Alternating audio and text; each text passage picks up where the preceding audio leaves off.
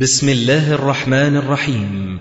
تسجيلات السلف الصالح للصوتيات والمرئيات والبرمجيات.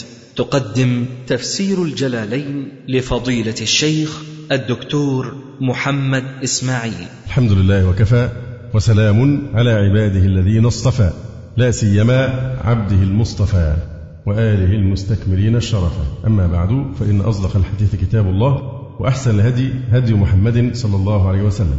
وشر الأمور محدثاتها وكل محدثة بدعة وكل بدعة ضلالة وكل ضلالة في النار. ثم أما بعد فقد انتهينا في تفسير الجلالين إلى سورة الفيل هي السورة 105 في سورة القرآن الكريم وهي سورة مكية وآياتها خمس.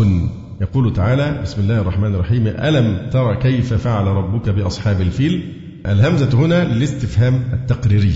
فألم ترى استفهام للتعجيب اعجب. كيف فعل ربك بأصحاب الفيل؟ هو المفسرون يقولون الفيل كان اسمه محمود وأصحابه. على رأسهم أبرهة ملك اليمن وجيشه. بنى بصنعاء كنيسة. كنيسة يقال لها القليس ليصرف إليها الحاج عن مكة. فأحدث رجل من كنانة فيها. أراد رجل أن يرد عليه فدخل في الكنيسة وقضى حاجته ولطخ. قبلتها بالعذرة احتقارا لها فحلف أبرهة لا يهدمن الكعبة. فجاء مكة بجيشه على أفيال اليمن مقدمها محمود فحين توجهوا لهدم الكعبة أرسل الله سبحانه وتعالى عليهم ما خصه في قوله تعالى ألم يجعل كيدهم في تضليل؟ وأرسل عليهم طيرا أبابيل.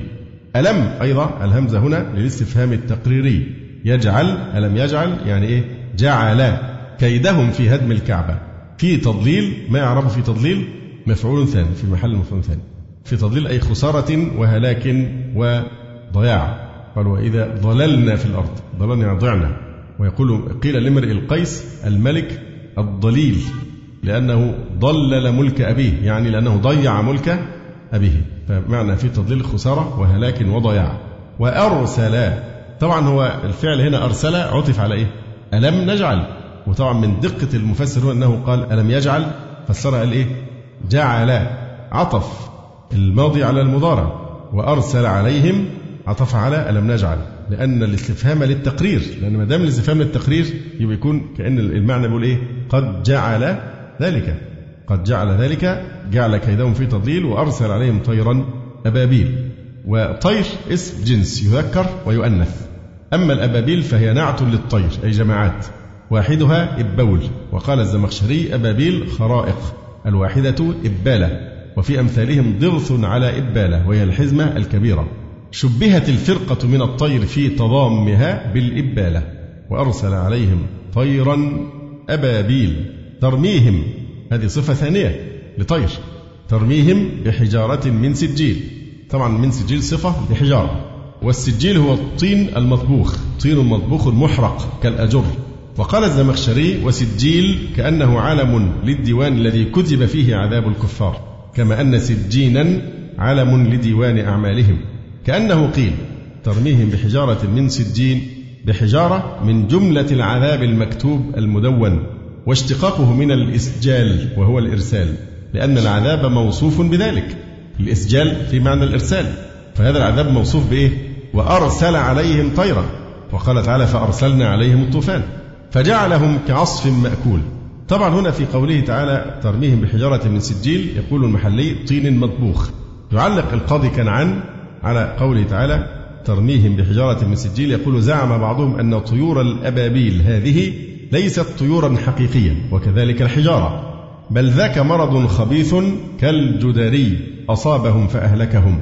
وهذا زعم غريب لأن القرآن عربي مبين ولا شيء في الآيات يدل على أن استعمال كلمتي الطير والحجارة جاء على سبيل المجاز.